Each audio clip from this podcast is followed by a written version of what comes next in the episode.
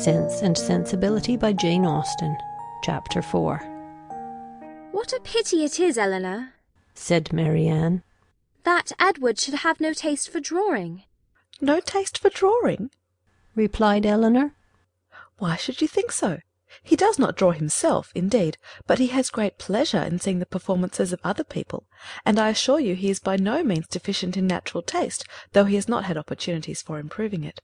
Had he ever been in the way of learning, I think he would have drawn very well. He distrusts his own judgment in such matters so much that he is always unwilling to give his opinion on any picture, but he has an innate propriety and simplicity of taste which in general direct him perfectly right. Marianne was afraid of offending, and said no more on the subject. But the kind of approbation which Elinor described as excited in him by the drawings of other people, was very far from that rapturous delight which, in her opinion, could alone be called taste. Yet, though smiling within herself at the mistake, she honoured her sister for that blind partiality to Edward which produced it. I hope, Marianne, continued Elinor, you do not consider him as deficient in general taste. Indeed, I think I may say that you cannot, for your behaviour to him is perfectly cordial, and if that were your opinion, I am sure you could never be civil to him. Marianne hardly knew what to say. She would not wound the feelings of her sister on any account, and yet to say what she did not believe was impossible. At length she replied, Do not be offended, Elinor, if my praise of him is not in everything equal to your sense of his merits. I have not had so many opportunities of estimating the minuter propensities of his mind, his inclinations and tastes, as you have.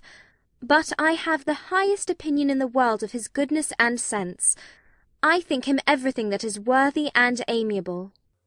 I am sure, replied Elinor with a smile, that his dearest friends could not be dissatisfied with such commendation as that. I do not perceive how you could express yourself more warmly. Marianne was rejoiced to find her sister so easily pleased. Of his sense and goodness, continued Elinor, no one can, I think, be in doubt who has seen him often enough to engage him in unreserved conversation. The excellence of his understanding and his principles can be concealed only by that shyness which too often keeps him silent. You know enough of him to do justice to his solid worth, but of his minuter propensities, as you call them, you have from peculiar circumstances been kept more ignorant than myself. He and I have been at times thrown a good deal together, while you have been wholly engrossed on the most affectionate principle by my mother. I have seen a great deal of him, have studied his sentiments, and heard his opinion on subjects of literature and taste, and upon the whole I venture to pronounce that his mind is well informed, enjoyment of books exceedingly great, his imagination lively, his observation just and correct, and his taste delicate and pure. His abilities in every respect improve as much upon acquaintance as his manners and person. At first sight his address is certainly not striking, and his person can hardly be called handsome, till the expression of his eyes, which are uncommonly good, and the general sweetness of his countenance is perceived. At present I know him so well that I think him really handsome, or at least almost so. What say you, Marianne? I shall very soon think him handsome, Elinor, if I do not now. When you tell me to love him as a brother, I shall no more see imperfection in his face than I now do in his heart. Elinor started at this declaration, and was sorry for the warmth she had been betrayed into in speaking of him. She felt that Edward stood very high in her opinion. She believed the regard to be mutual, but she required greater certainty of it to make Marianne's conviction of their attachment agreeable to her. She knew that what Marianne and her mother conjectured one moment, they believed the next; that with them to wish was to hope, and to hope was to expect. She tried to explain the real state of the case to her sister. I do not attempt to deny, said she, that I think very highly of him, that I greatly esteem, that I like him. Marianne here burst forth with indignation. Esteem him! Like him! Cold-hearted Elinor! Oh, worse than cold-hearted! Ashamed of being otherwise! Use those words again, and I will leave the room this moment. Elinor could not help laughing. Excuse me, said she. and be assured that I meant no offence to you by speaking in so quiet a way my own feelings. Believe them to be stronger than I have declared; believe them, in short, to be such as his merit and the suspicion the hope of his affection for me may warrant, without imprudence or folly; but further than this you must not believe. I am by no means assured of his regard for me. There are moments when the extent of it seems doubtful, and till his sentiments are fully known, you cannot wonder at my wishing to avoid any encouragement of my own partiality by believing or calling it more than it is. In my heart I feel little scarcely any doubt of his preference, but there are other points to be considered beside his inclination. He is very far from being independent. What his mother really is we cannot know, but from Fanny's occasional mention of her conduct and opinions we have never been disposed to think her amiable, and I am very much mistaken if Edward is not himself aware that there would be many difficulties in his way if he were to wish to marry a woman who had not either a great fortune or high rank. Marianne was astonished to find how much the imagination of her mother and herself had outstripped the truth. And you really are not engaged to him? said she. Yet it certainly soon will happen. But two advantages will proceed from this delay. I shall not lose you so soon and Edward will have greater opportunity of improving that natural taste for your favourite pursuit which must be so indispensably necessary to your future felicity. Oh, if he should be so far stimulated by your genius as to learn to draw himself, how delightful it would be! Elinor had given her real opinion to her sister. She could not consider her partiality for Edward in so prosperous a state as Marianne had believed it.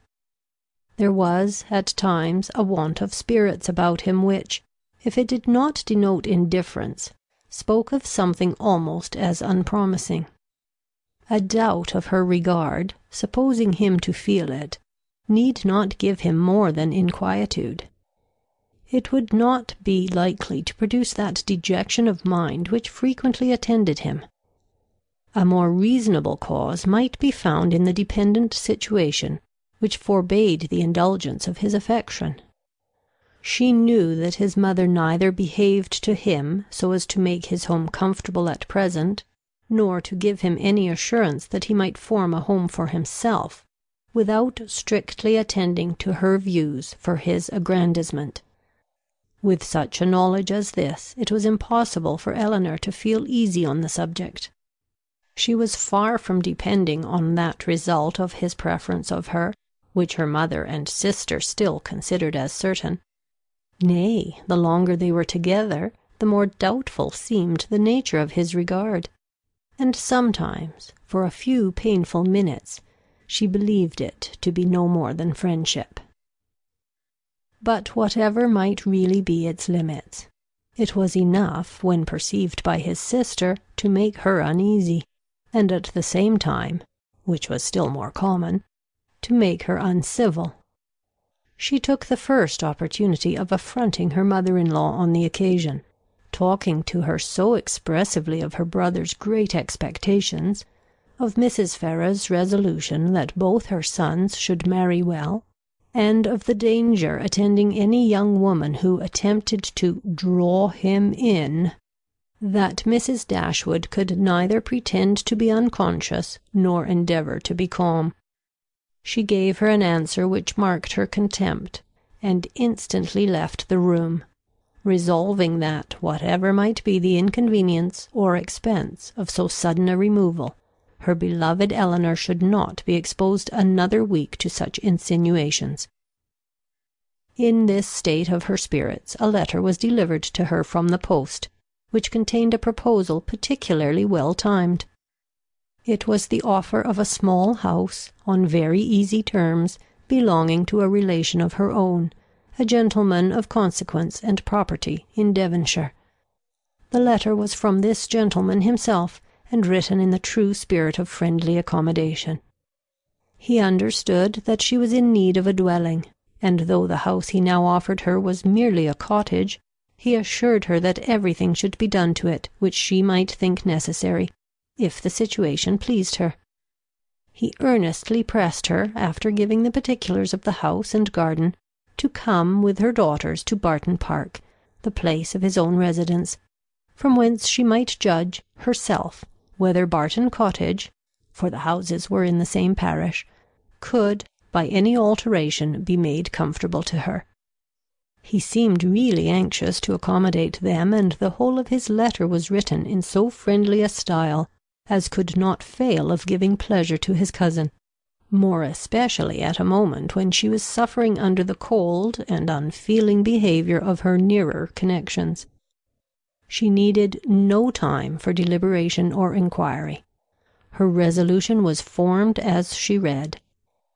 The situation of Barton, in a county so far distant from Sussex as Devonshire, which, but a few hours before, would have been a sufficient objection to outweigh every possible advantage belonging to the place, was now its first recommendation. To quit the neighbourhood of Norland was no longer an evil, it was an object of desire.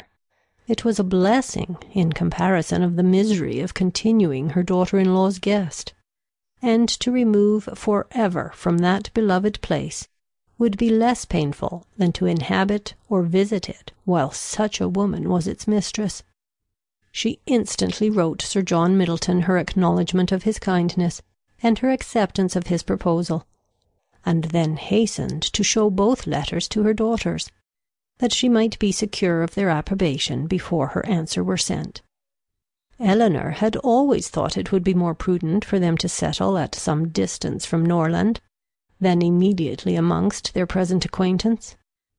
On that head, therefore, it was not for her to oppose her mother's intention of removing into Devonshire. The house, too, as described by Sir John, was on so simple a scale and the rent so uncommonly moderate, as to leave her no right of objection on either point; and therefore, though it was not a plan which brought any charm to her fancy, though it was a removal from the vicinity of Norland beyond her wishes, she made no attempt to dissuade her mother from sending a letter of acquiescence. End of Chapter 4